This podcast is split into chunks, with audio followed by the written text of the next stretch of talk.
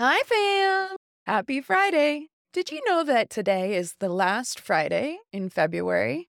And yes, it is a leap year, so we have that extra day. But next week, next Friday, when we meet for our family time, it'll officially be March. And I gotta say, I'm here for it. I am ready for the spring weather, y'all.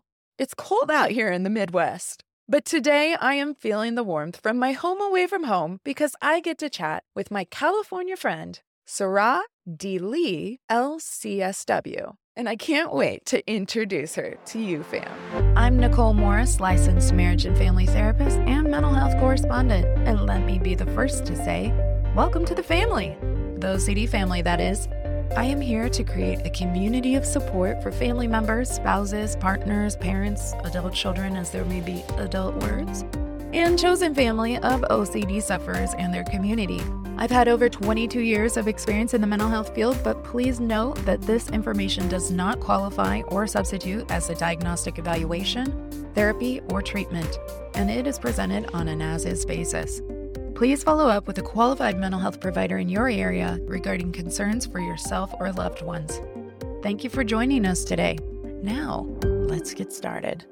Alrighty. I am so happy to be back with y'all because today is a good day for a great day. Oh, I love that quote. And you know, I've seen it made into lovely home decor, inspirational posters. I feel like I've seen it on Fixer Upper at least a couple of times and the like. And it was a quote made famous by American print and broadcast journalist Germany Kent. The message is simple and poignant and beautiful. And it got me to thinking about a myriad of quotes that I feel like can speak to us fans, that can empower and validate the journey we experience within OCD. So, if you'll indulge me, I'd like to dedicate a bit of time to sharing a few more quotes. The late, great Maya Angelou has a treasure trove of amazingness, so it's hard to pick just one or two. But this one really struck me, and it reads, quote, You may not control all the events that happen to you, but you can decide not to be reduced by them, end quote. I mean, Saraa and I are going to chat about how you can't control a lot of things when it comes to OCD, even if OCD wants you to believe that you can. But the power in treatment is we can all make shifts that are within our control. Our posture, our ability to live fully and coexist with our brain braining, even when OCD's in the picture, fam. Another really wonderful quote from Miss Maya reads You alone are enough. You have nothing to prove to anybody. I mean, I love this too. We say this a lot here, family. You are not alone. And while that is so, so true, I love the addition and the reminder that you alone are enough. Often our OCD warriors feel like they have to prove something to OCD, or else something terrible might happen. Often, as family members, we feel like we have to prove that the distress they feel or that we feel in seeing them suffer needs to be fixed now, yesterday. And as Saraa and I will chat about today, we are a family that can sit with big feelings. Note the sit with fam, not avoid, not obliterate, not shove down or stuff. Sit. Big feelings are hard, overwhelming, and distressing, but we are enough. We don't have to prove ourselves to OCD. And Saraa and I will also chat about how our loved ones' struggles may even reflect or rub up against our own value systems, our own beliefs. So stay tuned, fam, because we're going to discuss that and more. Now, poet laureate Amanda Gorman writes in her book, Call Us What We Carry, quote, For there is always light, if only we're brave enough to see it, if only we're brave enough to be it, end quote.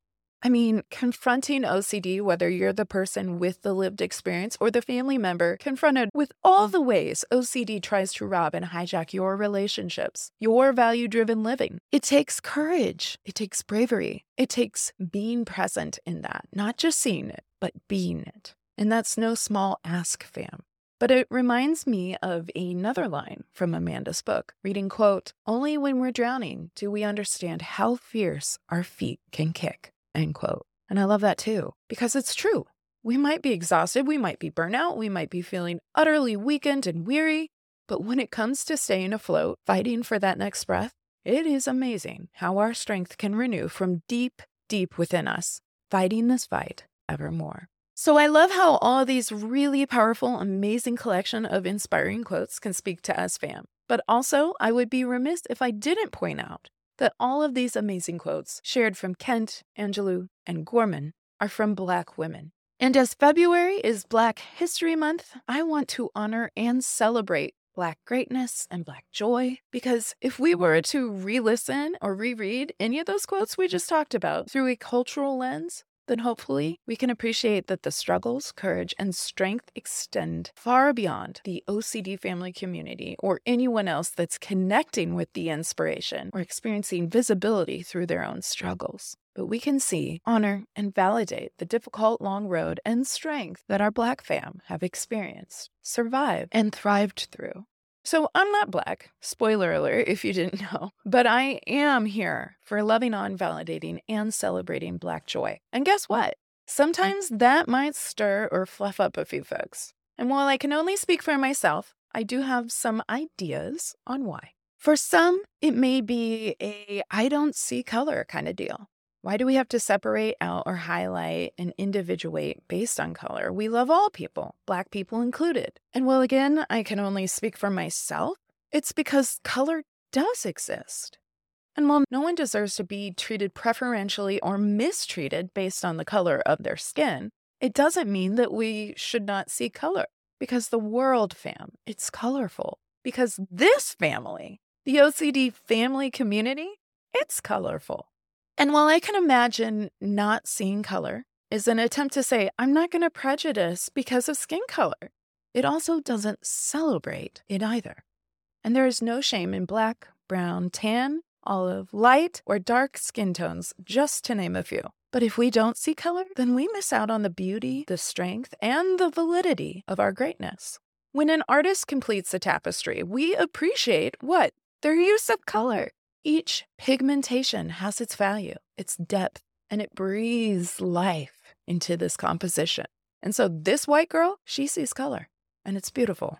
And that includes my color and yours, fam. So thank you for taking some time and investing in the full picture with me. A colorful, beautiful creation that isn't without its messiness, it isn't without its bleeds, but is a work in progress. So, with that preface, I am excited to welcome my new friend, Saraa D. Lee, LCSW, to the family table.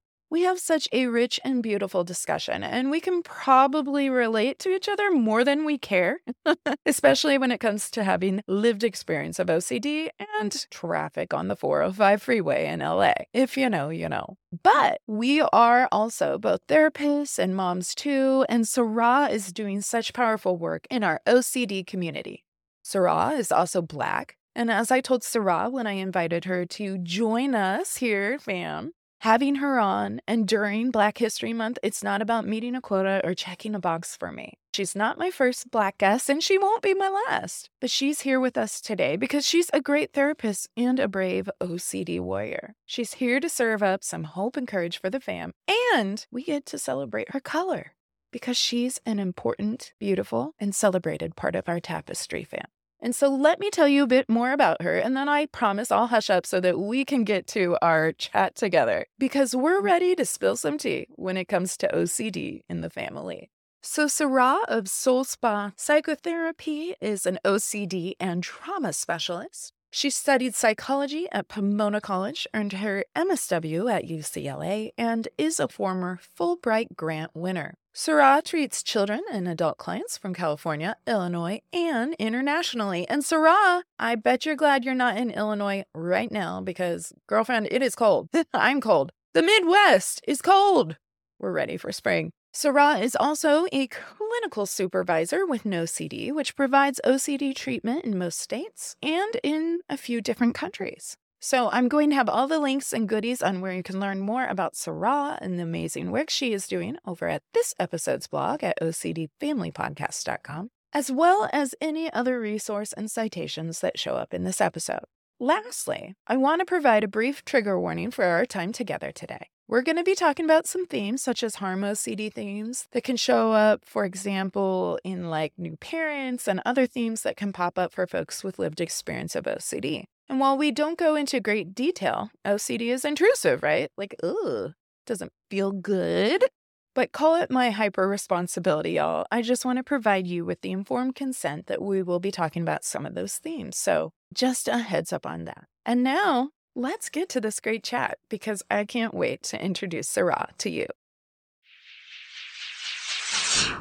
Welcome back to the OCD Family Podcast. I'm so excited today because a new friend, Saraa Lee, thank you for being here today. I've enjoyed getting to know you. And so thank you so much for spending time with the fam. Oh, absolutely. Thank you for having me. It's really great to chat with you, get to know you, meet the fam. Hey, fam. Hey. Yes, yes. So I am I'm really excited to have you here today and we both have had the privilege of working with the lived experience OCD community and I was talking with Saraa before we started recording just about how I didn't know much about OCD and I've been really interested especially as of late talking with the colleagues with the fam, with friends here of how we got into the space of treating OCD. So first if you wouldn't mind, Saraa, I would love to hear about how did you get into treating OCD and learning more about this wild monster of a disorder and bringing hope to the community suffering from this? Well, it's actually really interesting. I got a message on LinkedIn saying, Hey, would you like to learn how to treat OCD? And I said, Actually, yes, I would. That sounds very interesting at the time, I knew that a lot of therapists didn't know much about OCD. Uh, mm-hmm. Uh, I didn't know much in school. So I'm very much a go getter. I'm a nerd. I care a lot about doing things well and, and being able to solve unique problems. I was like, yes, absolutely. I'd love to do it. So uh, shout out to uh, NOCD. It was a NOCD who reached out to me. Oh, I love that. No, no, it's cool. They're super cool. Like they had this mission of saying, hey, not enough therapists know about this. People shouldn't have to suffer. We want to make more OCD specialists. We want to be at the vanguard of pushing these conversations out into the mainstream. And I was a part of their virtual OCD treatment revolution, you know? Yeah. and, and I'm not just being dramatic, I don't think. So I said yes, and I got into training. It was all very cool, very amazing, very thorough. Uh-huh. And while I was sitting in the training, I just started having this really intense sense of like panic and shame like come over. I mean, I, I remember the sensation coming up through my toes, through my body, like this like emotional rigor mortis. Like I realized, oh my God, you mean to tell me that this whole time this stuff I've been dealing with is OCD? Yeah. And I'm sitting in there like answering all the questions and I'm like pulling it in. You know, I took to it like water and I'm feeling all this intense shame because I'm like, the reason I'm taking to this like water is because I know exactly what this is. I've lived like this. And there was something really scary about how serendipitous this organization coming to me and, you know, bringing me in to be a professional to treat this while at the same time I'm having this realization that I have been living with this without having any formal treatment, just getting through it. Right. Yeah. Can I ask how long were you a therapist, or I know you're a clinical supervisor as well? How long were you treating before it came to your awareness, like, oh, this, all this that can package this way or that way, like it's OCD, and I, I, I can relate too much. well, it was, it was actually immediately upon the training that I realized it was me. Yeah, and so right away I got started. Uh, there was a delay between uh, my training and you know taking the tests and passing all of that portion and all of the rigorous process between that and actually seeing my first client, there was a time that passed. And once I found out about ERP and everything, I was just doing it to myself as much as possible. So I, I well, we might talk about this later. I had already had means of managing my thoughts and I'd gotten them mostly settled and centered, you know, by some things that I had created for myself. But right. once I learned ERP, I was going all in. I was leaning all the way into all of these spheres, you know, yeah. just as a means of getting to understand how this ERP thing works on me.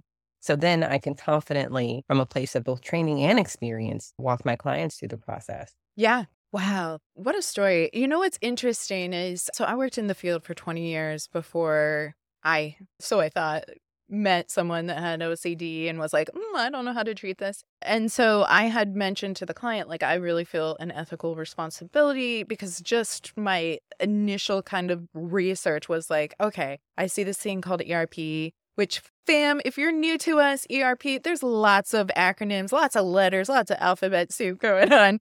Over here in the mm-hmm. treatment field. So that stands for exposure and response prevention. But I was like, I don't know how to do that. And so I told the client, I really feel a responsibility to get you with somebody that knows how to do this. And it's not something I'm aware of. And so I want to make sure you're getting the right kind of treatment. And they were like, Obi Wan Kenobi, you're my only hope. The pandemic has hit.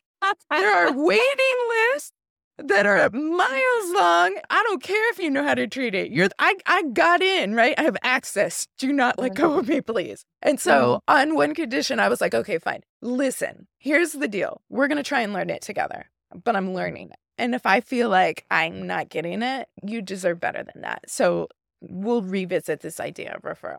But through that process, I ended up getting nominated from OCD Midwest. I don't even know how they knew I was treating OCD at this point, but nominated to go learn more because they're like, guess what? Not only do we not have enough OCD therapists, but the Midwest is severely lacking. we need more. And so Patrick McGrath, who's now the chief clinical officer there at NOCD, he was just passing on his presidency onto Gabrielle Faggella, who was also on my podcast last year. Patrick was my premiere episode for this season. And uh, I ended up getting trained, but I was at the Behavioral Therapy Training Institute sitting uh-huh. there. Have had anxiety my whole life. And I had a very similar experience where I was like, well, I will be darned. I am dealing with OCD. Yeah. This is OCD. How did I miss that? I mean, I missed it everywhere else because once I knew what OCD was, I was like, mm, that wasn't my first client with OCD. This is exactly. the first one I noticed. Right. Exactly. Yeah. Mm-hmm. And so it was this really strange thing, but I did the same thing. I leaned in so hard. I used to have a lot of car anxiety. It's not that it never sneaks up on me, but I got I, even the trip home from that conference, the training was in Chicago. I had flown and I was driving home feeling some anxiety. It was dark, it was raining. I used to have all these different safety precautions slash compulsions that mm. I would do in the car. And I was like, so what's the intrusive fear underneath this? What's the core fear? Okay, I'm just gonna apply all what I just learned in this intensive. And I was like, I don't know. Do I think like I'm going to die? I don't think I've ever thought that I'm going to die. But what is the core fear? Mm. Like, if we reduce it down to a nice little fear reduction sauce, would it be fear of death? Maybe. I'm just going to try it. And so the whole ride home, it was only like a 20 minute ride, but the whole ride home, I was like, I'm going to die. I'm going to die. I'm going to die. I'm going to die. I'm going to die. And that's too bad because, you know, then I won't get to see my daughter get married. I won't get to see my sons grow up and do all this. But, but you know, oh, I guess this is how I go. I also don't have to uh, load the dishwasher anymore. And I'm kind of not mad at that. And so I, I totally went into full ERP there in the car. Love it. Love it. And the anxiety drained. And that's the miracle of it you know? Right. When you start to do that, and I, I, I, I call that it's like an emotional trust fall. Oh, yeah. It is. Okay. One of my funny ones, I'll say, is there's this movie. What's it called? Oh, man. the movie is called It's the Guy with the Hook. He's a black oh, the guy. guy. Candyman. Yes. There it is. Okay. Candy. I had to sit there and it took about three months into treating other people that I learned I had to come to this realization like the fact that you won't say Candyman at all, like this is your own belief that you can control these supernatural, like that this, that this can happen, that you have control over this. Mm-hmm. Go in the mirror and let's face it. My God, that was like the worst day of all the exposures I did for myself. so scary. Yeah. Worse in this movie that somebody just Owen Five Day, whatever his name is, like he just made this thing that's been ruling my childhood. I had other things that I wasn't supposed to say, so I wouldn't die, so my father wouldn't die. Like it was a part of my OCD cycle, and mm-hmm. this was one of them. Mm-hmm. I went and I said it in the bathroom, and I, even thinking about it right now, it's like, oh, I said it, and then I sat there and I just I envisioned the whole thing, the bees, the hook, all these things. And oh God, it was so painful. ERP is not fun. It's, it's not, not, at all. Oh my God. But what is fun is afterwards when you realize the freedom. When you, when you realize you can't summon a metaphysical entity yeah. with his bees. when you realize that that you were believing that you had this power to control the whole world. That part, the part where, you know, because sometimes the feared outcome does happen. I mean, we, we are not perfectly safe in this world. We just aren't. And I try to stay away from that word and that concept generally mm-hmm. because we don't live in a perfectly safe world. No one can give that to you. That's you know? true. Yeah. But what I can give myself is the experience of going up and down on my own emotional roller coaster and really realizing I don't have to be afraid of that. Yes. Yes. The freedom in that thoughts are just thoughts, that thoughts don't equal actions, thoughts don't equal behaviors. And it seems so counterintuitive like when when people are first really dealing with intrusive obsessional thoughts right like what they do to try and counteract that distress is usually pretty intuitive. You start off pretty honestly, right? And it builds in layers from there. It's like if you thought something bad could happen to your dad, would you provoke that intentionally? No. Oh, of course you want to protect him, right? Like you were like, I don't want anything happening to my dad. Right? We're like, you know, some some of the fans like, I don't know. I'm kind of mad at him right now. But for the most part, we don't want anything bad to happen. And so you come by these a lot of times I will sub the word safety behaviors. You come by these safety behaviors honestly because you're literally just trying to protect the situation from the big bad thing that could possibly happen, right? And that's the other side of it is once you realize their safety behaviors and that it's OCD and that these are obsessions compulsions, then there's that shame piece that I talked about going through. And I spent a long time. And I even remember, you know, CD saying, Hey, like if you have lived experience or, you know, just if you have expertise or whatever, you know, we'd like to hear from you. And I like hid in the corner emotionally. I was like, no, because other people had been diagnosed and treated, whereas I just have problems. I'm just weak. I'm just messed up, you mm-hmm. know? And the shame of living with this experience that we all know now is is a thing, is a label, is a and it's still stigmatized in plenty of places, you know. Oh, for uh, sure. Uh, so the other part that I like about treatment, this is a part of good OCD treatment, is the part where we accept that like everybody has intrusive thought from time to time, mm-hmm. has anxieties. And you know what? Your OCD, my OCD, this thought process is trying to help it's trying to bring you into like the promised land. It's trying to get you to a place of safety and you love yourself. Mm-hmm. You know, mm-hmm. your brain loves you. Mm-hmm. Trying to make sure that your father never passes away. It's trying to make sure that you're not murdered by Candyman. It's trying to make sure that you don't accidentally get the most vicious disease ever just by taking your shoe off one time, one time in mm-hmm. a gym. Mm-hmm and helping people develop compassion for that part. Most of us, for the most part, most people develop OCD symptoms in childhood for the most part. And it's a little kid in a world. Children, what power do they have in this entire world? You know, they really are 100% dependent on other people. And oh, I'm going to cry. And this, these little people are confronting a world full of uncertainty that even the adults are having trouble with. And maybe something traumatic happens. In my case, my mom couldn't live with us anymore. So my mom had to leave us. And that's incredibly overwhelming for a little child. And back in the 80s, nobody knew about therapy. They just said, go to school, you'll be mm-hmm. fine. And this part of the brain was like, shh, got you. Don't worry. Don't worry. All we got to do is always make sure all the lights are flicked off. Always make sure that everything is perfectly even. Never say these terrible statements. And you know what? You're going to be okay. Mm-hmm. That's all. Mm-hmm. There's a lot of space to have compassion and love for that part that was just trying to take care of you. Yeah, I love that reframe. And really, you were trying to survive a really scary circumstance. And to think that through all of this, your body going into fight, flight, or freeze, your brain was braining. And I say this all the time your brain was braining, right? So it's not about fall, but we have the neurochemistry that we have. We're flowing in that. And you were trying to make choices that were going to be protective of you, of loved ones, of different things like that. So, you know, I will often have, especially when I have new clients coming in, they'll be like, What did I do wrong that got me here? And I'm like, What did you do wrong? You had a lot of empathy for other people and you were trying to survive that and protect yourself mm-hmm. and others. Mm-hmm. Yeah. I mean, like, why are you such a caring person? And they're like, what? And it's like you're you're kind of awesome. You're kind of a big deal? But it but you're right. That feeling of shame does really swell initially. And it's part of the power of being able to go into treatment where you can realize, oh, there's no shame in me trying to do my best. And it's really accepting that you were trying to do your best. And you know what? It wasn't serving you in the best way, but not because you did something wrong, but because we can't know what we don't know. And so being able to come into a space where someone can be like, hey, I've got to read on this and I've got the rap sheet on this monster that is OCD and there's hope. It's incredible. But you would never think it comes at, I'm going to die, I'm going to die, I'm going to die, I'm going to die. And now I feel so much. That- Or staring in the mirror and saying, Candyman. Like you would be like, no, that's the last thing in the world.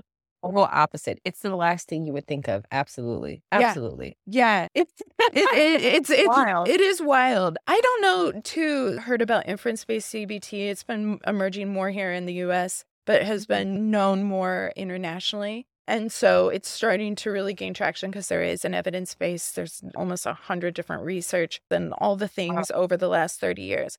But what I really like about inference based CBT, in addition to ERP, I like them both. I like that we have choices. I like that it's not like one thing. And if you can't do ERP, too bad. Because some people are listening, my fam, you're like, some people are joining us and they're like, we have been in this fight. So we totally got Rena on like doing the Candyman thing in the mirror. Other people are like, I could never do that. I can't do that. I can't. I'm sorry. We're going to stop. I'm just going to live here and not have to ever do that. And so what's nice about inference based CBT is it's a non-exposure option. But one of the things I really like about how it's conceptualized is we talk about this OCD bubble. And the OCD bubble and OCD story has the promise of if you just do this, it'll be okay. And it made me think so much of what you were describing in that self preservation and preservation of others, trying to really protect others. And so, what we learned though is the bubble is what's isolating us from living in our reality right now. But, you know, we can't know what we didn't know. And it's so understandable how we got absorbed into this bubble in the first place and how it felt like this is my protective armor but it was keeping Yeah. me from really being able to connect to what was happening here and now because I was terrified. And understandably so. These are not, I tell people all the time, the intrusive thoughts, like everybody, like you said, everybody gets them, and uh, or inferences of doubt, obsessional doubt in ICBT terms. They're Mhm. not like the drinking out of a pineapple on the beach thoughts. They're like somebody could die thoughts, right? yeah, I know. I'm like, I could take more of the the pineapple on the beach. I will Mhm. do that. But these are scary thoughts. So it's not like, oh yeah, no, no big deal. It's these are really, really scary circumstances. So I think even realizing OCD's in the picture, I don't know how you feel about it now, but I, for me, I'm like, what a gift that I was able to understand.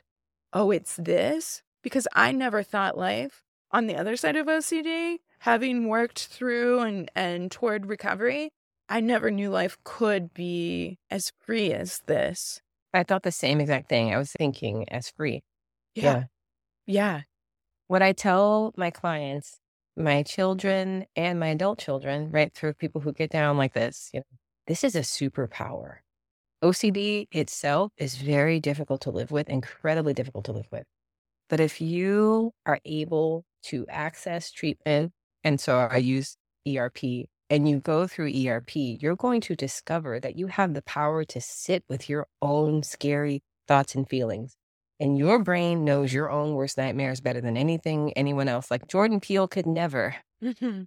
a horror movie like the one that you can make for yourself. you know? Oh, so true. And if you can sit with your own scary thoughts and feelings and learn to just coexist with them and realize that you don't have to be scared of your own fear, Yeah. you can navigate life in a way that the vast majority of people cannot. You now have a skill set that most people do not have. Right. I totally agree. Yeah. I think often societally people confuse and misunderstand what OCD is as more of a preference, right? I like things packed concisely, I like things neat, right?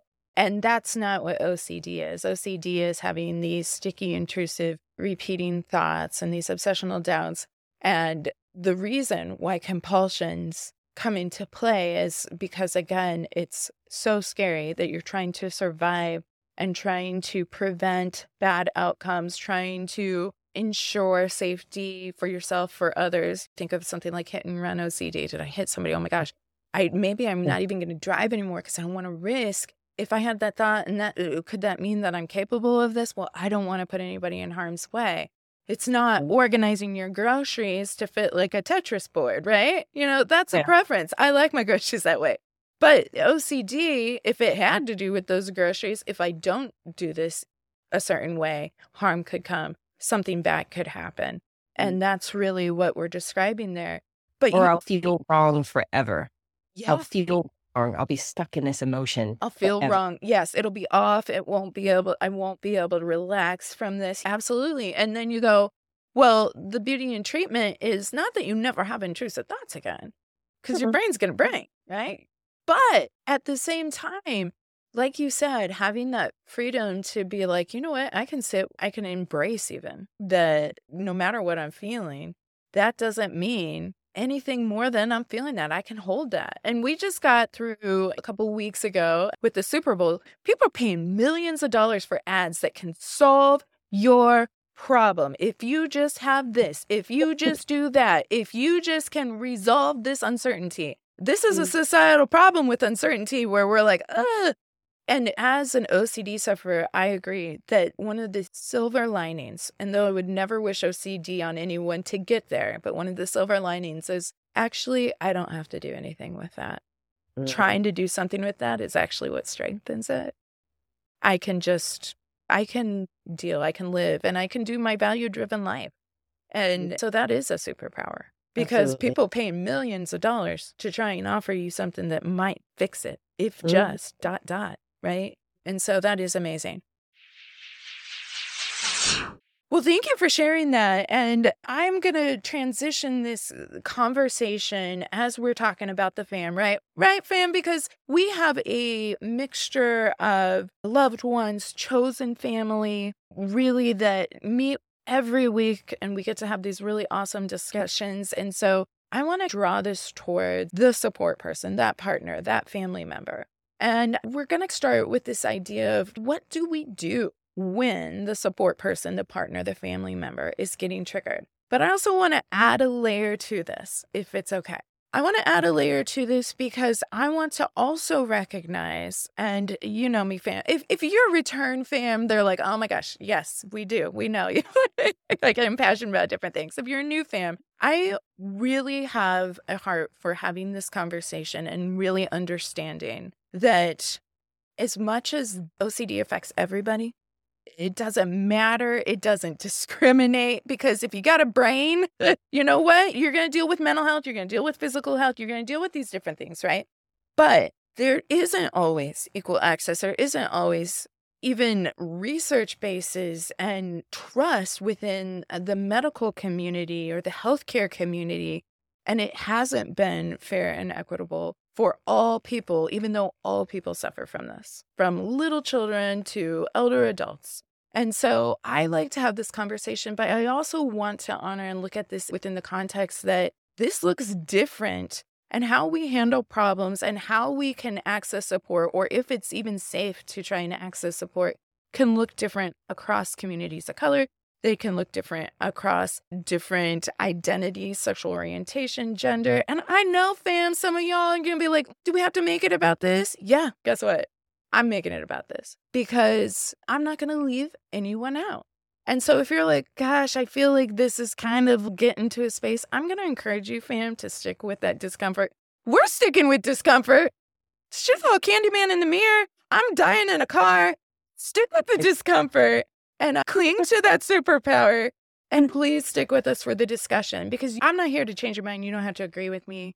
But I do want to have this conversation because it's so important. So, we're going to talk about what do we do when a support person, partner, family member is triggered and experiencing OCD in the system. But I also want to look at this specifically, especially as we're here in Black History Month, and I want to honor Black voices, the community, the family. Before we start recording, we are talking about all sorts of family drama and culture and things, right? You know, because we're also therapists. We're not just OCD therapists, we're therapists, and a lot happens within the family. But there's a lot of identity that comes around full circle from the larger society and the intergenerational issues and problems that we've had to deal with, as well as some growth it's not been all bad, but it's not been all good. And so, want to talk about that and would love to just start with what do we do in a family when OCD, and we may not, we very well may not know that that's OCD, but mental health in general is happening and the effect that has within the family system for the support people around that suffer, for the person that is suffering. What do we do with that? What do we do when we're triggered? If we can start there, no big deal, right? we can start there. I would love to hear your thoughts on that. So I'm I'm going to start at the end where I'd like for people to end up at. Yeah. I talk about ERP becoming a part of the family culture Mhm. becoming a way of life. Yeah. For some people, there's a lot of stress around saying that this is your OCD, this is OCD, that's OCD. It can feel very, it just doesn't feel good in a family system to constantly point out this, you know, and that can create tension between parent and child and, and partners and, and siblings and things like that. So while that work has to be done at the beginning, ultimately what, what we want to get to, from my view, is it really doesn't matter if it's OCD or not. But in this family, what we do is we sit with big feelings. Yeah. That's it. Because I love you and because I love each part of you, if you're here having a big reaction because I'm asking you to touch this handle, rather than wanting to fix you or change you in some way, Mhm. giving you this this experience that you're wrong for this feeling, I'm just going to try to plan into my day to stand here for a while and just look at you and say, yeah, I can see that this is something that you're having a hard time with Mhm. and, and that just be it and letting the family system hold this person as they hold their own feeling right. Yeah. And you oh except for myself as a parent for you the parent for That's you, hard. Yeah. it's incredibly hard because you just want to go to work. You just want to do the next thing. You just want to get them to school on time. You just want to live life and this thing is in the way and if only you could fix it. Because there's this feeling that this reflects on you as a parent that you're doing something wrong that you're not good enough as a partner that triggers within us our shame stories or you the listener the family Right. member. Right. it sh- triggers your own shame stories you know? If if someone has a thing around mess in the house and things being dirty Mhm. and now in erp the therapist says you have to leave it there and that reflects upon you as a housekeeper as a, unfortunately enough it's very gendered like as a woman culturally i'm supposed to keep a clean house how can i leave that mess there Mhm. so whether it's the erp or the ocd side of things you noticing when you are having a big feeling where your SUD score is going up and while your loved one is sitting there and you're very distressed and you're having them sit with it, you are also recognizing, I want to do the compulsion with this person so badly. I just want to reassure them. I just want to open the door for them. I just want to make this go away so badly. It's at like an eight. My feet are hot, Yeah. tense. My brain is just like all this judgment about myself and what this person should or shouldn't do. And I'm just going to sit with that too. Yeah. Because that's a part of showing myself love. Right. And that's what we do in this family. I love that. That's beautiful. I'm all about the self love. So that's beautiful. But what's interesting is so last week was Valentine's. And one of the things I prompted the family here to do was to do an act of self love for ourselves. Because I think sometimes it's so easy to focus our love and support, and our intentions can be beautiful, but sometimes it can feel like, oh my gosh, you're hovering, on, you're harping on me, you're nitpicking me, right? uh, From the family member standpoint. But really, I think most of the time, folks are driven out of love. But one of the hardest people it is to love sometimes is ourselves. And we feel Yeah. guilty. We look at our family member and we're like, they're hurting so much. Am I going to sit there and take this moment for me and be like, I'm going to go take care of myself, though? But it is so important to have love for yourself. And it's one of the hardest people. I mean, we're usually our worst critics, right? Our own worst critics. It's a, it's a phrase for a reason. And we can feel selfish taking that when our other person, when our loved one, our partner is so distressed. And you're right, there is so much empathy, which actually just even moves us into really understanding empathy, not only for the sufferer and in the empathy ERP process, but also empathy of going like, yeah, it's hard for me to watch you hurt. Like it's so painful. So we were talking before, we're both moms. One of the most painful things is to see your child in pain and feel like you can't fix it, right? But at the same time, one of the most important things to remember, family, is we can still love on our person even if we can't fix the pain. Wish Absolutely. we could. Wish we could. But often, especially when it comes to OCD, that reassurance, that fix the pain, the little thing, oh, they're just nervous about opening the door. I'll open the door for them. It's not that big of a deal. Yeah.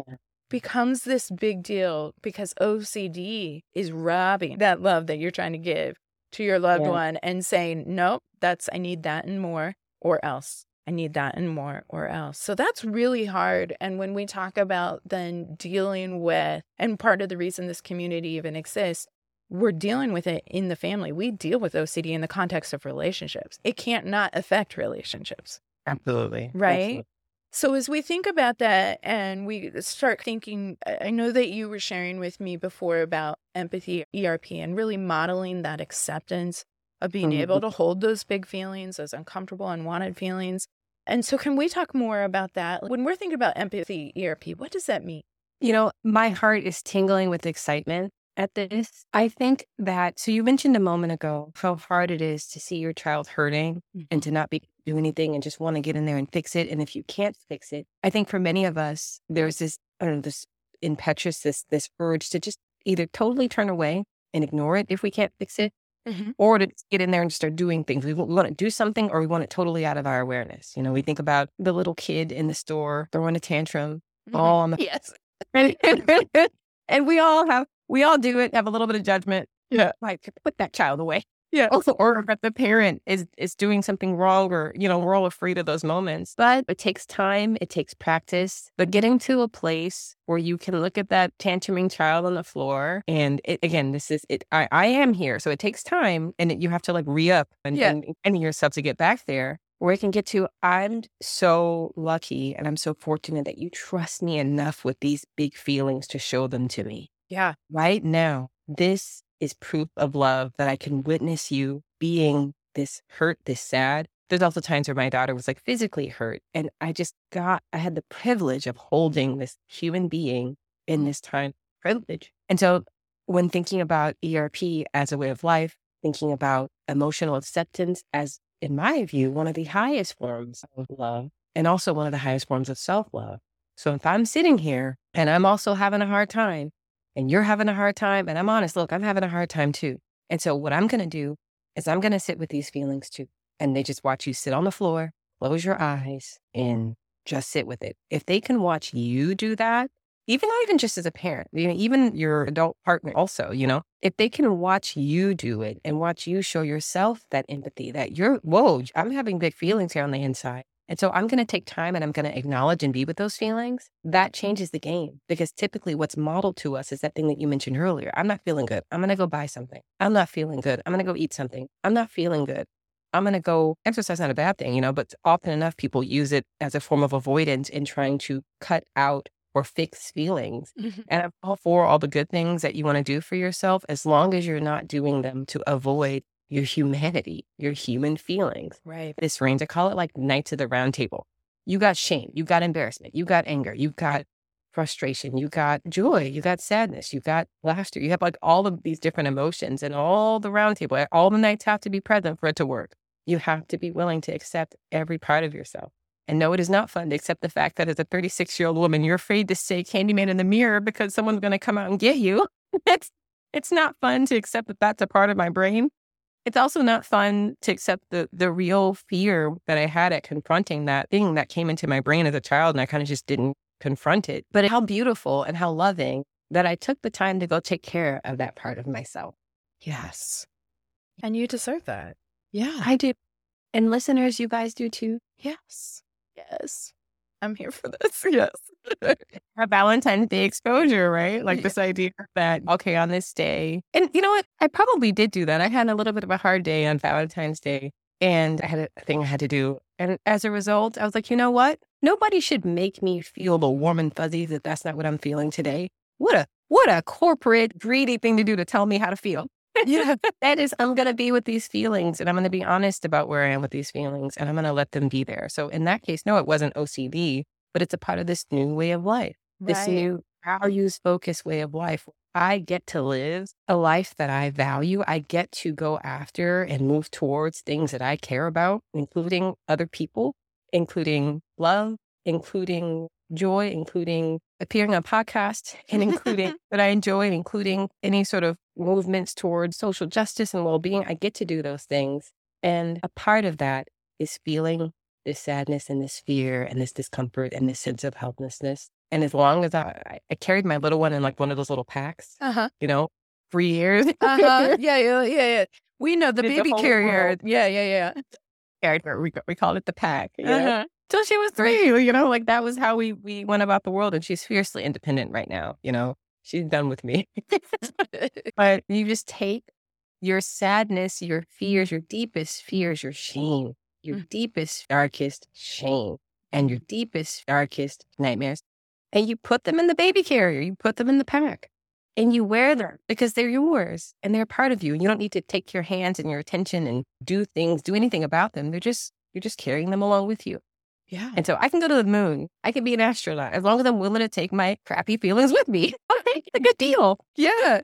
well, and to realize that that doesn't have to limit you. I think sometimes having that heaviness and that angst, it's like, well, I shouldn't. I need to get rid of that somehow. And really, it, what's ironic is what I think the family and chosen family and loved ones go through is a very parallel process to what the OCD sufferer goes through. I have this urge to try and fix this thing. Yeah. And it's really hard because I feel out of control and so distressed about what's happening right now that I want to be able to fix it. And mm. that is, I mean, is that not OCD in your brain going, hey, you better do this because this doesn't feel good. This could be bad, blah, blah, blah, blah. Right. And there's a lot of noise about that. But that noise doesn't just stay with the person, that noise, everybody feels that noise, which is why it's so important. It's such a strength. And it can be also such a hard space where we go, okay, so the family has a giant impact. It's not your responsibility to make this person better. It's not your responsibility to make bad feelings go away. But also, we just see because OCD really impacts how the OCD warrior experiences their world, their environment, their family, their relationships. It does affect you. It affects me. It affects the family system. And so when you were talking about the SUD score earlier, so just for new fam, subjective unit the distress just isn't mm-hmm. sexy, is it? It doesn't have that same sound. But SUDs, think bubbles. Yeah, we're, we're good with that. If we have a SUD score from, say, one to 10, one being best day ever, 10 being like living hell and uh, terror and all this stuff, where are we on that thermometer if we're trying to gauge like how intense this is? right? And it's going to be subjective based on like how i experience an aid is going to be different how you experience an aid is going to be different than how my partner or my kids or whatnot experience an aid but you were talking about leaving room for those big feelings. And so a it's hard to have your loved one let's take the child example have these really big feelings this high sud score. Maybe they're at an 8 maybe they're at a 10 maybe they're at a 12 you're like 12 didn't exist and you're like you had to be there it did. Right? It, it definitely existed. So that person is having their big feelings. And then you're also having a high SUD score as a family member going, oh my gosh, this is so uncomfortable that I'm not going to just open the door, even though I know this whole tantrum would stop. Or at the store, I just buy them the whatever candy that would stop in this moment. Like sometimes we got to choose our battles, right? Like, how do we deal with those big feelings when you, as the support person, are like, I can't because my score at this point is so high. And that's the process again that the OCD sufferer is learning. But what would you say to family members who are having that high SUD score and having to learn to sit within their own discomfort? And maybe because children, and so can spouses and partners, can really kind of mouth back and go, like, you, if you love me, you do this for me. If you love me, you would do this. Why do you hate me? You're doing this. And that is an added layer of like, this SUD is being weaponized. These big feelings are weaponized towards me. So, how do we sit with those big feelings? What would you say to that? What I have seen, well, let me say it this way therapy is about change. We're here in therapy, or however you get help, you know, the goal is to change things. And so when you start that process of recognizing, oh, there's something here that's not working, one of the more threatening things about it is on, on some level, I think that's what denial is all about we kind of know that we're going to have to change. We, I personally am going to have to change. This family is going to have to change. This relationship is going to have to change. And for the most part, we're pretty much groomed, and some of it's natural, some of it's social and conditioned to really fear change. Oh, and I so, was gonna say change is so hard. They're like, I don't want change. I mean, I want this this distress to go mm-hmm. away, but I don't want the change. Yeah, but if the change was going to be here's the lottery, you won. Everybody, at least you're like, I'll take like, some of that change, right? exactly. So it's it's our assumption that this change is going to be hurtful or bad and make us give up these things that we are enjoying. You know, mm-hmm. and so I'll say that much of the time people bring their loved one in or enforce them to go or whatever it is so that that person can be fixed, but helping support people to see. So, listeners, I want to invite you guys to open yourselves up to change, even if you're not the one with OCD, right. even if you're like, but I'm just fine doing this thing. It doesn't cause me a problem. It's about looking within and thinking differently about how you expected or assumed a family or a relationship would go, how you expected or assumed, or, or even if there are beautiful, beautiful cultural practices that you really hoped to be able to do and pass on and, and do just like your grandmother or your grandfather did. ERP asks you to do things differently and doing things differently asks you to reassess your core values and your core beliefs. And that's one of the scariest things. I was going to say that is so scary. Yeah. Mhm. So I mentioned earlier about the child, let's say we need to do an exposure, let the child room stay messy because that's a part of it. Put all the dirty clothes on your bed because we need to sit with that fear of contamination and things like that. Now the parents have beliefs about how clean a house should be and that it's negatively reflecting on them that the house is as messy as it is. So not only do I just want to pick up these clothes and clean it and just let this child have this space because she's screaming and telling me that I that we hate her and all these things. So I want that to go away. And also, I don't want to keep a dirty house. That's not who I am. Right. In that moment, that discomfort that you're talking about, yes, of the child screaming, that's a problem to them in that moment. But also it's the discomfort with what does it mean to be a parent whose child is screaming? Because previously I understood that that meant that was a bad parent, right? So now we're going to challenge that concept. Is a good parent a parent that always has their child under control? Or is a good parent someone that Doesn't So- exist? it doesn't? Yeah, no, I, know, I'm sorry. I mean, a good parent, but whatever. I get what you're saying, but I was just like, oh, eh, before you have kids, you're like, yeah, I'll be one of those good parents. But the idea here is we're building in this cognitive flexibility around things that probably people haven't pushed back against as much as they need to. So redefining the definition of love, changing your definition of a of a clean house, changing your definition of a happy kid.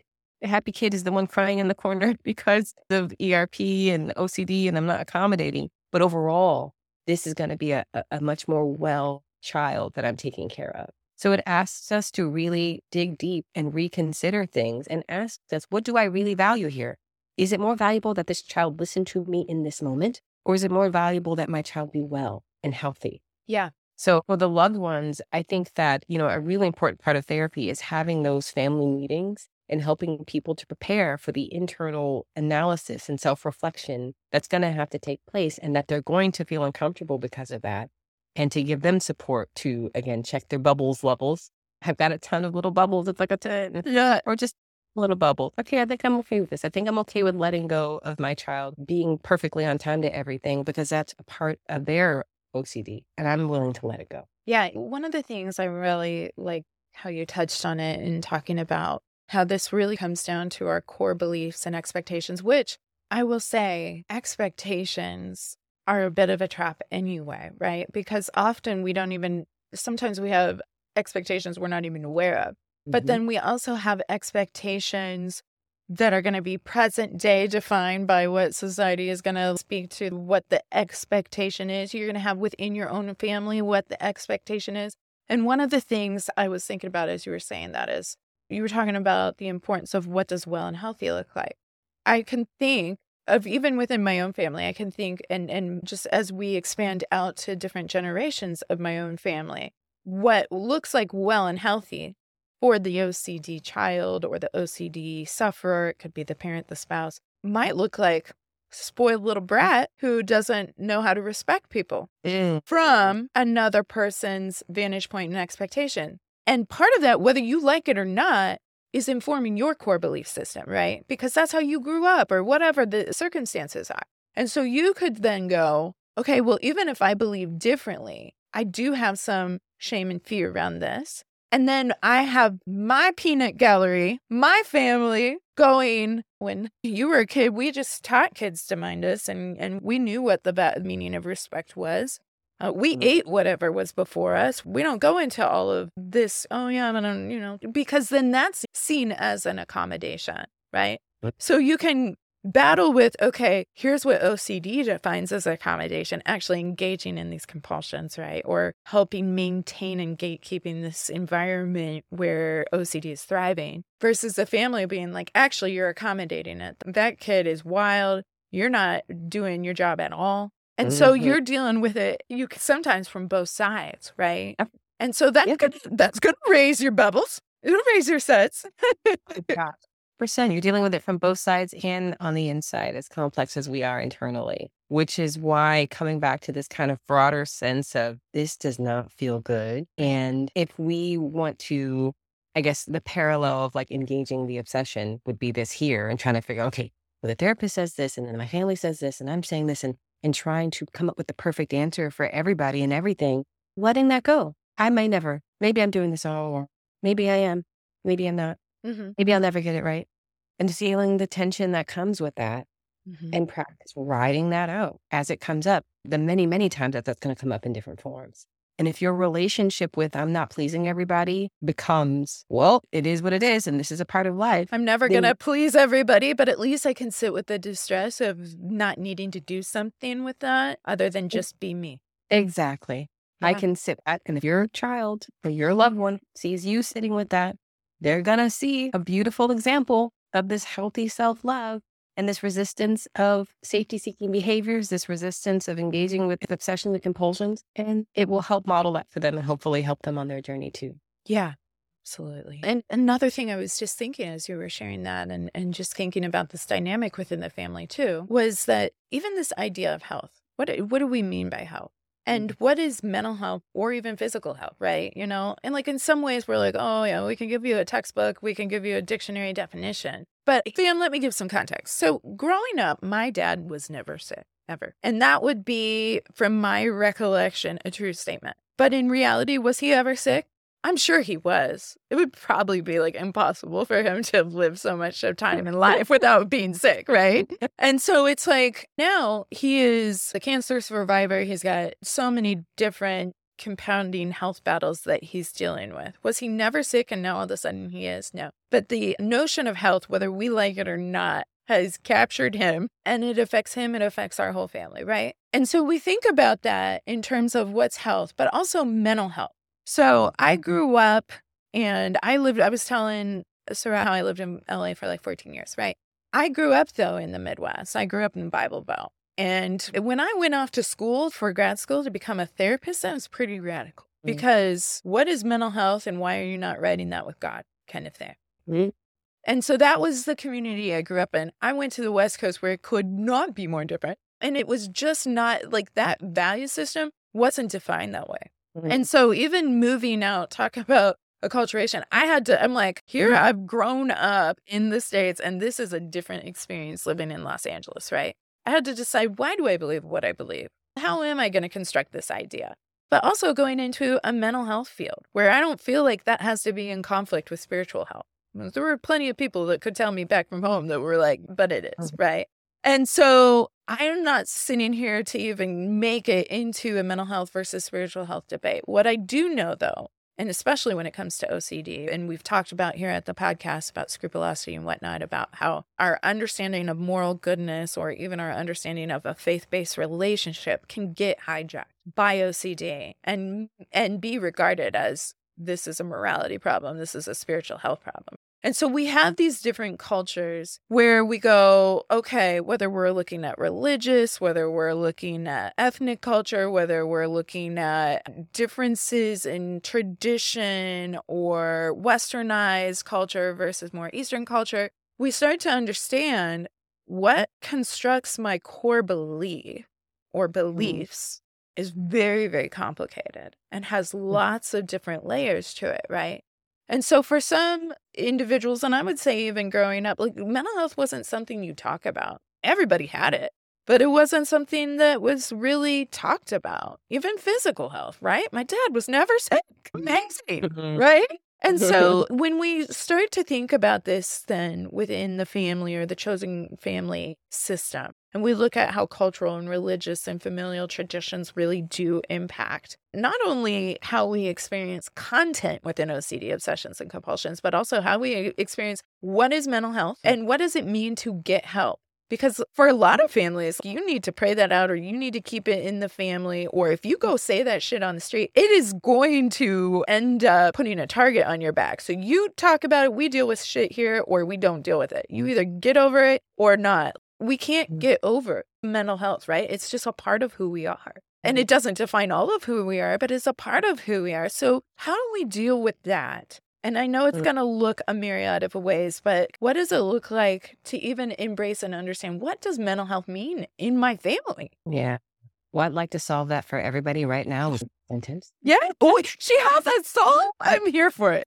When it comes to scrupulosity, when it comes to, in particular, obsessions that have hijacked a deeply beautiful, deeply held belief, you know, about love, about safety, about religion, about the world, you know, what I have found consistently is that when people come into treatment, that is sometimes one of the first times they've grappled with these things out loud. Out loud. Yeah. much of the time we are all grappling with similar things and if you think you're the only one thinking that because whatever you did that now god hates you and god's got it out specifically for you probably a lot of people in your own family in your own neighborhood your community your own church think that same thing Mhm. but i think starting with this idea that these fears and this worry about fitting in about judgment about being good enough these are universal human concerns earlier you were mentioning fear about driving and mm. this worry that, oh, did I hit somebody? Let me go back, let me back up, all these things. And since that's like kind of more external, we can point to it, it seems like easier to grapple with.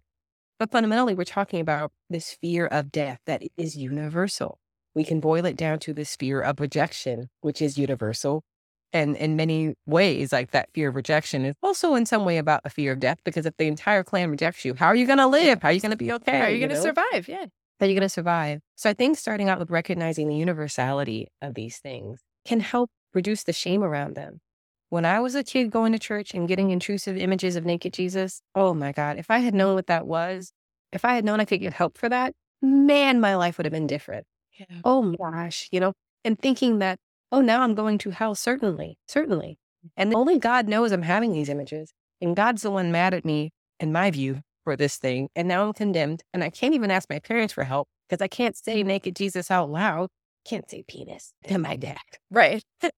right. These are things that I'm not supposed to be thinking about. Well, why would I think about them at all if it wasn't that I'm listening to the devil's voice and not and not the Lord's voice? It, it gets really, really isolating. Yeah. uh, incredibly isolating. But I don't think any of us is alone in having these feelings of isolation around culture and belief and religion and things like that. So I would like to have people to walk away with the feeling that these concerns are universal. Yeah. And if your loved one is dealing with OCD and they've not expressed some of these things, just don't even, you don't have to dig, but just know that like almost anything is coming up in their mind, just like almost anything comes up in your mind. Yeah. And let's accept the human universality of those things. And so sitting with them isn't about necessarily saying that this belief system is right or wrong or anything. That has nothing to do with that. It has to do with sitting with human fear Mm-hmm. and fear is a part of the human experience, and we're getting accustomed to the fear system.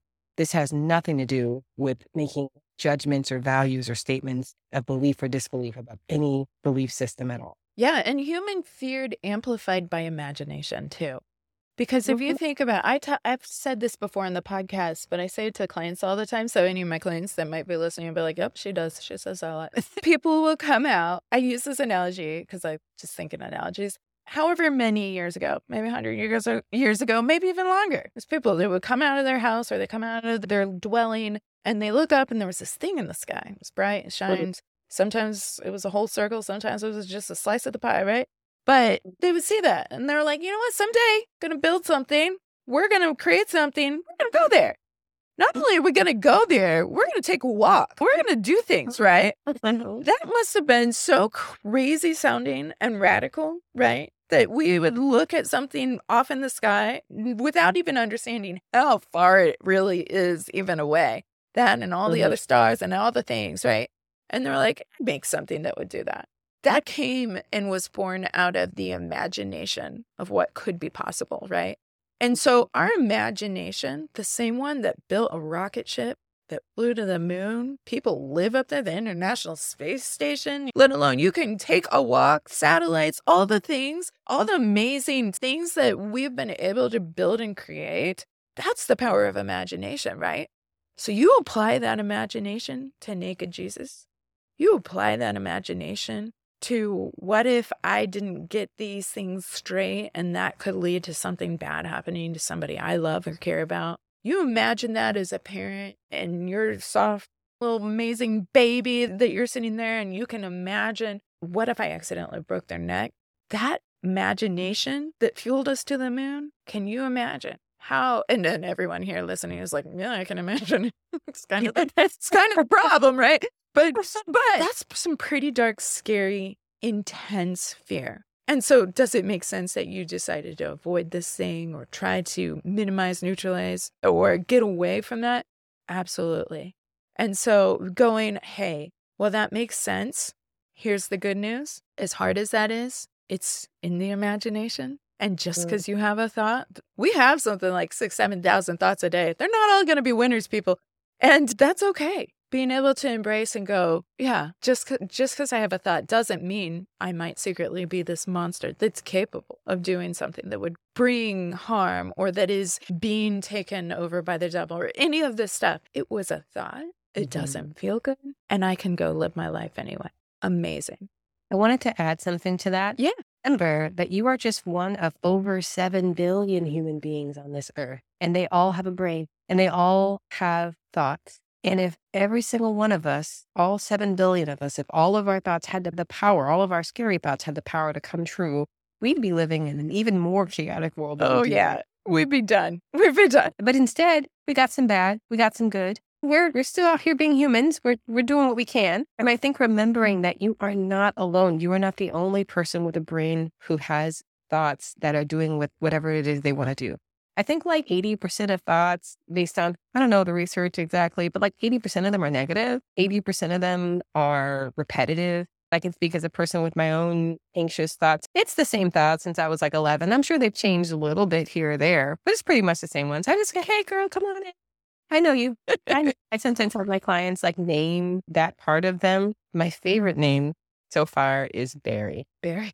Barry's like, he lives in an old movie theater. Uh huh. And he had like a top hat on. He's like this cartoonish, like like pale figure, and he's really angry. And he's just all day long, he's just playing this old phonograph of like, "You're not good enough. You're a bad person. You're this," and he that's just what he does, you know. And he likes it. This is what he does, you know. Mm-hmm. And Barry's is your friend. Barry lives inside of you. yeah. As much as I've tried to excise that part of it, it's not going to happen. We cannot excise Barry. Barry just is part of you. And the more we can go, oh, that's just Barry. Yeah, we don't have That's to just, mind Barry. Barry's going to be a curmudgeon over there. I do his thing. And like sometimes, yeah, I admit some of the stuff he says, I go, oh my gosh, what? What can I happen? What do I need? But long as I remember that I don't need to do anything about Barry. Let him have his life, his world. He's a part of the family. Serve him a plate. Feed this man. We love him, but we don't listen to him. Let him enjoy all his old horror films in peace. That's all. It's the acceptance that you are a member of humanity, that we all live these things. And even though the thoughts want to trick you into thinking that you're alone and it's just you, I was thinking about naked Jesus, not intentionally intrusive thoughts. You share your experiences. Many, many guests on your podcast, I'm sure, have. Take away mm-hmm. that we are all in this together separately. we're all in this together. Yes. Yes. And we're better together because when we can normalize the Barrys and we can normalize the thoughts and we can normalize that process. It's so funny because as we learn more within OCD, because content is what captivates us as lived experience people, right? Because it's so intrusive and ugh. And so it's what trips us up. But it's that process. It's that process that we learn how to treat, whether we're using ERP or we're using ICBT. We're learning about the process and it's not even about the content, right? Like Barry's gonna talk his run his mouth over there. Okay, that's Barry, right? That's, we're not gonna change Barry. Uh, our brain is our brain, right? But at the same time, at the same time, it doesn't mean that this defines you. And when we can learn how to live in a neighborhood together, and that's what we're doing when we're learning to live with, if it's ERP or ICBT, when we're starting to embrace that as a way of life, like you were talking about earlier, then that content really fizzles down. Yes, Barry's still over there running his mouth. And every now and then you're to be like? But that's different because what we've learned is how to live in this neighborhood and coexist together, right? And and be okay with that, right? Mm-hmm oh my gosh, if only we could just learn how to live together in the neighborhood. Like, this is a problem that we have not just in our mind. Like, this is a cultural problem that we have of how do we love, embrace, live. We don't have to agree with any of the shit Barry says. We don't have to agree with each other. I don't have to agree with my actual neighbor, right? They might be like, noise isn't loud. I'm like, it's loud, actually. And we don't have to agree on things, but we have to learn how to live in the neighborhood together. And so that's really what the process is. It's one of those things where, really, if we then amplify it on a broader scale, we can see why OCD is that superpower where we get to go, like, if I can learn to live in this neighborhood, then I can live anywhere. Absolutely. It doesn't mean you have to like it. Y'all don't like it. I don't like it as lived experience warriors, I think we're both very much on the same page, right? Of yeah, we don't like oh. it. OCD is not fun, but living sometimes it's fun, sometimes it's not. But living that life that we actually get to engage in life, and it's not limited by the Barrys in the mm. neighborhood. That's a beautiful mm-hmm. thing. Mm-hmm. And if you could ignore Barry, right, like you said, then we also have other things that are not exclusively OCD. They're not these deep, intrusive thoughts, but instead it's someone's expressing doubt that I can do something. Well, if I can live with my own internal horror movie, then if you cut me off on the 405 freeway, which will definitely happen if you've ever been on the 405 LFA, yes. If you if, if we're in the middle of traffic, I've been waiting in this line and you just cut in, I'm just going to turn my audiobook up and continue to enjoy myself and learn about things I care about. It's about being able to snatch your value system, your well being, the love for the person that you are with, the love for your family, love for humanity, being able to continue to move towards that, not in a way that Barry dictates, but in a way that's more free. So ultimately, we worry that if we don't listen to Barry, then we're going to like lose touch with these things that are really important. And only Barry can tell us how to do them. Only OCD can tell me how to keep my dad alive. Only OCD can tell me how to make sure no one's ever going to be mean to me and make sure I go to heaven. It feels like I'm going to lose all of these things. But in reality, when I let go of that, then I have the time and space and energy to actually be the kind of person I want to be with Barry, with the feelings. Yeah. And do and be and have all of these things that I was trying to get by listening to the intrusive thoughts that your loved one, that you are trying to get by listening to intrusive thoughts. Yeah. So it's it's taking it, like you said, from that bubble and from that isolation and from it's just me.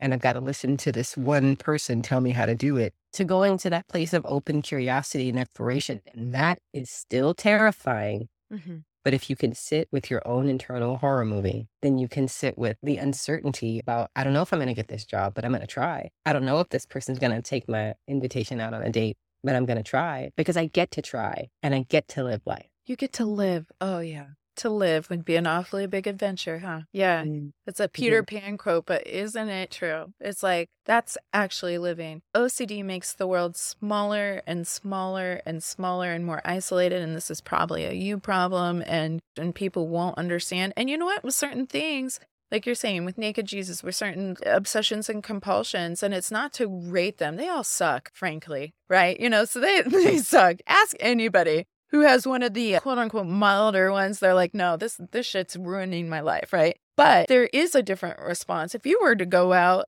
like when you have a baby that here in the States, especially, there's like a million well child appointments. And then God forbid anything like the feeding and latching from breastfeeding process or the formula and maybe of some kind of an allergy or sensitivity and they're not gaining the weight they should, then you have even more appointments, right? So if you have this intrusive thought about what if I could accidentally like break my kid, snap mm. their neck, hurt them somehow, and I wouldn't want to. And then you go to a million appointments and they're like, How you feeling? and how they're doing and, and we're experiencing these problems and you say that. That's not always treated well, right? So you have some grounded fear that if I go out and tell the doctor, yeah, I'm afraid I could snap my kid's neck, that would be the worst possible thing ever. You agree. But they're like, okay, minute, Child Protective Services is on speed dial. I got the social worker coming down to talk to you right now, right? And then that further stigmatizes the, oh yeah, something is really seriously wrong with me. So people don't say that stuff out loud. They don't say naked Jesus out loud. They don't. But I, I just want to note also that that outcome is much more likely for new immigrants, for people who are yes. not English speakers, for people of color, for Black people. That fear is incredibly valid and it's even more heightened that you're going to share something vulnerable and that's going to be weaponized against you. It happens often enough. And so, for the listeners who are in those communities, or if you love someone or in community with someone who's affected by those systems, just remember too that if you're not ready to share, if you're not ready to say these things out loud, if you don't think that you can go to your doctor or go and say, Hey, I'm thinking about this, look, there is no shame in that either because you're just trying to stay safe. Mm-hmm. I would say it's important to, first of all, as therapists, as community members, as loved ones, that we do the work to know how to love on the person in our lives, that we do the work to know how to be good listeners, that we do the work to reduce our own desire to jump to conclusion and label. As a broader human community, we still have a lot of work to do to stop stigmatizing and labeling and shaming and blaming people for suffering from things that we all, I don't know, for the most part, might be candidates for. But if you're listening and you're not ready, there's no shame or shade in that at all. Mm-hmm. Such an important point. And you're right. Whether we like to admit it or not, fam, it's not an equal playing field when we consider some of the privileges that we have.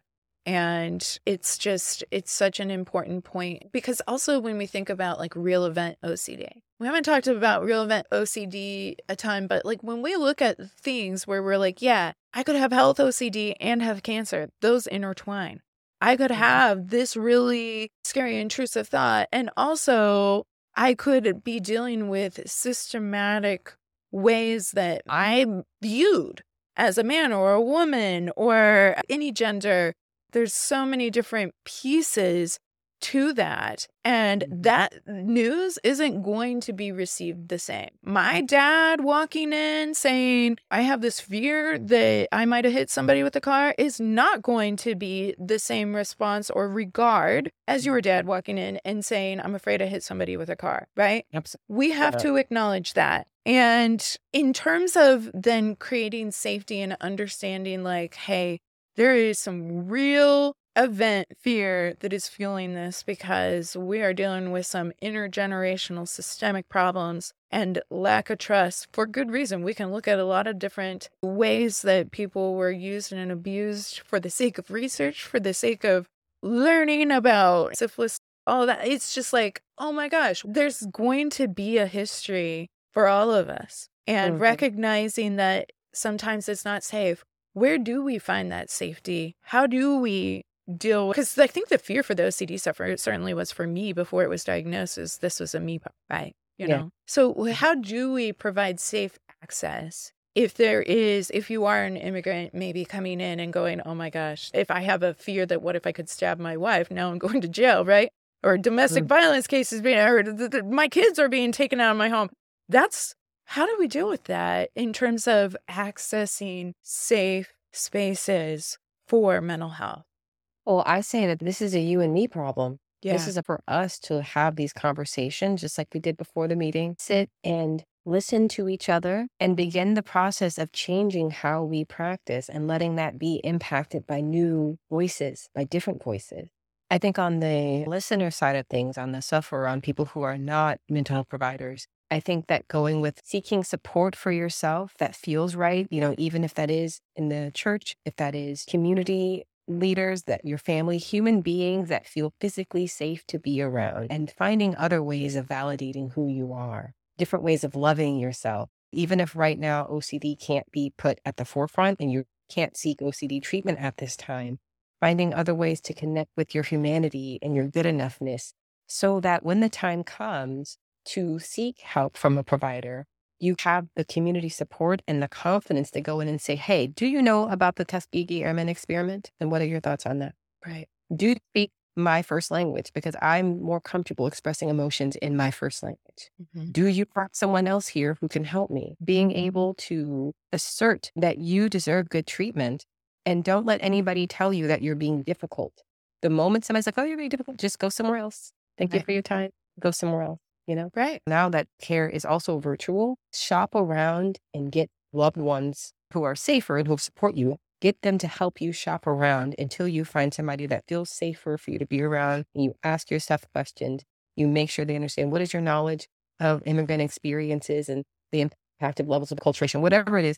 Can you really, are you going to listen to me? I'm a 19 year old Black woman who's a recent immigrant from Panama. Are you going to listen to me? Once you have that safety established, then little by little begin to share and you can do that process. Now, going back to us on the provider end, there's so much work to do to change how we have conversations, how we do assessments, even how we do our intake process can be off putting for some people. And building in that flexibility and that cultural, not one broad culture, right? But this, this awareness and this humility that this thing is going to look different for different people rather than having this rigid lens of what we're looking for, sitting back and listening what is the process here? You know, what is the impact on this person? And using our broader assessment skills.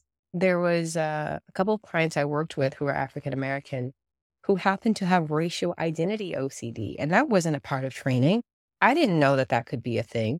But Mm-hmm. listening to process these intrusive thoughts about not being Black enough or being too Black or these things like that, you know? And these are legitimate, valid concerns in terms of navigating society. So there's nothing, there's nothing fundamentally pathological about those thoughts. Right. It's that knowing how to then check for, well, then what are you doing about that? And then you're finding the compulsive behaviors and you're finding that OCD cycle. Ah, now I can treat the OCD cycle and also still validate that core concern and finding ways to identify with your values around that and very surgically moving towards your values around that without engaging in the safety seeking compulsions. Yeah. It can get really complex, especially when there's not research around these things, you know? People who have very beautiful beliefs about like different ways of taking care of babies and that this is how you're supposed to do it to show love. And OCD mm-hmm. attaches to that and needing to, just like we mentioned earlier with religion and scrupulosity, needing to validate and be very respectful towards, very careful towards this cultural practice and still removing the compulsive nature of it without making this person feel like they have to give up this cultural practice. That person's going to head for the door. That person's not going to let us treat them. Yeah. So we have to just be very, very, very careful. I call therapy brain surgery without the scalpel. we have super careful in how we treat people. So it's it's on us to perpetually just expand our sources of mental health knowledge for communities of color and new immigrants and LGBTQ people. It's not always going to be in that book. It almost never is in the standard manual. We're going to have to listen to other conversations and and tune into other sociological discussions, legal discussions, even other ways that people are talking about or engaging with these communities as sources of additional information that can change the ways that we practice. So we have to be Renaissance people. Right. Yeah, I think it really comes down to, like you said, you and me, and we have to, like us, fam, all of us, having and sitting down and risking vulnerability. I I have a lot of these conversations. I don't always get it right, and I'm still learning. And so I could sit there and be like, I don't want to have a conversation because I don't want to misspeak. I don't want to accidentally offend somebody.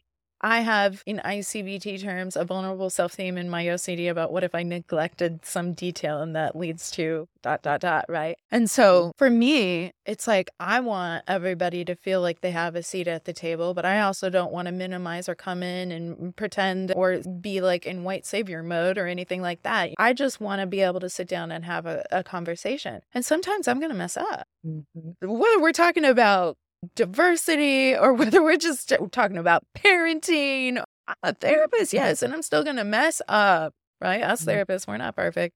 We got issues. And it's always a process of can I come with humility and go, even if I totally put my foot in my mouth, can I be open and have an open stance to understanding why that was me putting my foot in my mouth? Mm. Hindsight is usually 2020. So we could get to a point we go like, oh, okay, oh, duh. And we can get that shame and get down on ourselves. And what if I put myself out there and I say it wrong? I'm really not trying to have it wrong, but also your silence, our silence also communicates that this isn't worth having a conversation about. This mm. silence can communicate that it doesn't matter, that we're good. We've come so far. Your feelings don't matter. And you know what? All our feelings matter. It doesn't mean everyone's going to be happy. No one's ever going to fully be happy with where things are at.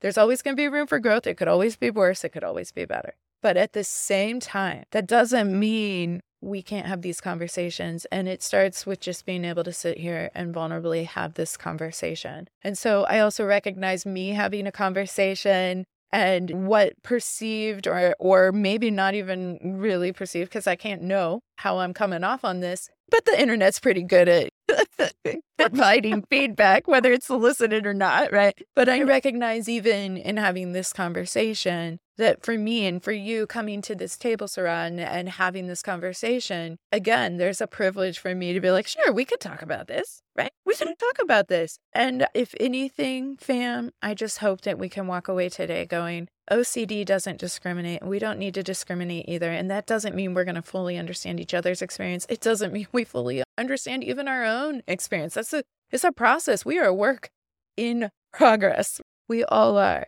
And I don't want to think that this is me peaking. Ooh, if this is me peaking, I hope there's room for growth. Like we all need room for growth. There's always more that we can learn. One piece I want to add to that, again, I only have my own lived experience. Like fundamentally, everybody who comes in is going to have a different lived experience than me because I'm not them. And we're going to add additional pieces about where they immigrated from and what their identity is and what their sexual orientation is and what their, even if they're also a black person, what's their black experience? Like there's always going to be these differences. But if I could sit there and my foot goes in my mouth and they correct me and they watch me sit with my own discomfort, sit with the recognition that, oh man, I've made a mistake and not try to fix their image of me immediately and, and clean it up and just go, wow, I really did not know that. Yeah. How are you doing about that? And just sit in it that's why it becomes a superpower. So, whether or not we agree, whether or not we fully understand, as therapists, we have the ability to sit there and model the thing that we're trying to get them to learn in treating their OCD. Yeah. And I like like it's okay if, you know, no one person is supposed to save everybody. I need to be very willing to say recent Russian immigrant. There are cultural considerations here that I don't really know a lot about. And so I probably can get you this far if you want to get started now. But at the same time, we're going to start looking together for people who understand that Russian immigrant experience. So I'm not going to leave you hanging, but we're going to be intentional at, at getting you to a better level of care that's going to take you further. So being okay with thinking of yourself as a community partner on behalf of this person as a social worker, it's, it's resource brokering, right? Yeah. It's being okay that you're not going to know and I'm not going to know and comfortably moving people through the process of getting them to where they got to be. Yeah, absolutely. That's beautiful. Well, you know what, fam? This has been such a great conversation. I so appreciate you coming today, Saraa. Hanging with the fam here. I love this. And you have a presence on social media as well as you have your practice information. So definitely, you know how it goes here, fam. If you check out this episode's blog, I'm going to have all this information. You can find more information about Saraa on Instagram as well as you're at Soul Spa psychotherapy.com. So I, I know when I'm listening to podcasts, I'm like washing, cleaning, exercising, running, almost falling asleep. If you're like, oh, uh, I, I um want to write this down, but I don't know where to, to write it down, then go to the blog post and see this information. But also, I think that's also a really great way to normalize and not feel alone when we can go and look at social media. We can see some of the powerful influencers that really provide some representation. And it's not great representation in terms of, oh, I don't necessarily always see people that look like me unless I am white or I am westernized. And so I always love to see the dynamic work that's coming about where you can find more influencers and therapists, people with lived experience going, no, actually, this affects everyone. So I know that you're providing that presence online. OCD Set Free is providing some of that presence online as well to go like no this isn't just for one kind of person that fits one kind of box there's a lot within the autistic community there's a lot within the lgbtqia plus community and so i would encourage folks too to look to social media too and find some influencers that can normalize oh my gosh you've had a naked jesus well maybe mine wasn't naked jesus or maybe it was but i did have this thought and what if the devil or I've had this question about my orientation, my culture, my racial identity. And so being able to hear that and see that, and whether you decide to like it or not, you go, wow, somebody else gets it. That's powerful. So thank you so much for your time today, Saraa. Thank you. It was really nice talking to you. It was really nice. And this is really fun. It was nice meeting the fam. And I just look forward to all the beautiful work that we are all in this together in our own brains separately. So, like, I look forward to all the different work and changes that we can all do from whatever our position is at this time. Absolutely. Thanks so much. Thanks again. Thank you for that.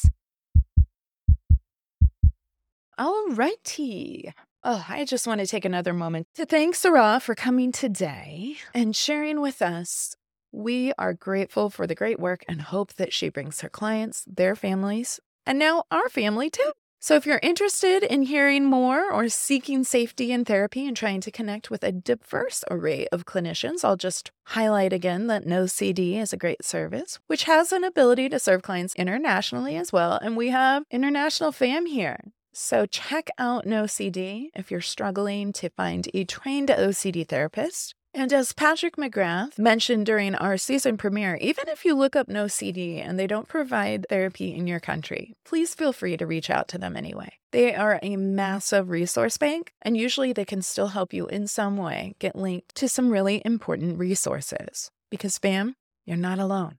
Also, Saraa has her own practice, Soul Spa Psychotherapy. So, again, all this info will be linked over at OCDFamilyPodcast.com on this episode's blog. Definitely check her out. And also, you can follow her on Instagram at Soul Spa underscore OCD underscore recovery. I love that. That's such a great handle. Because as I mentioned at the end of our chat together, social media and seeing some of the therapeutic and peer advocates out there producing content and reflecting that treatment and hope is available for all people of all colors, that is so important. So, for any new fam that is joining us today, we are in the intrusive thought segment, which is my application segment of the show, and I want to challenge you with a simple application this week. Okay? I'm going to encourage us all to sit down and create a picture of what the universality of hope, of being better together against OCD, what all that means. And I want you to create that picture. And I want you to include all the colors that you fancy.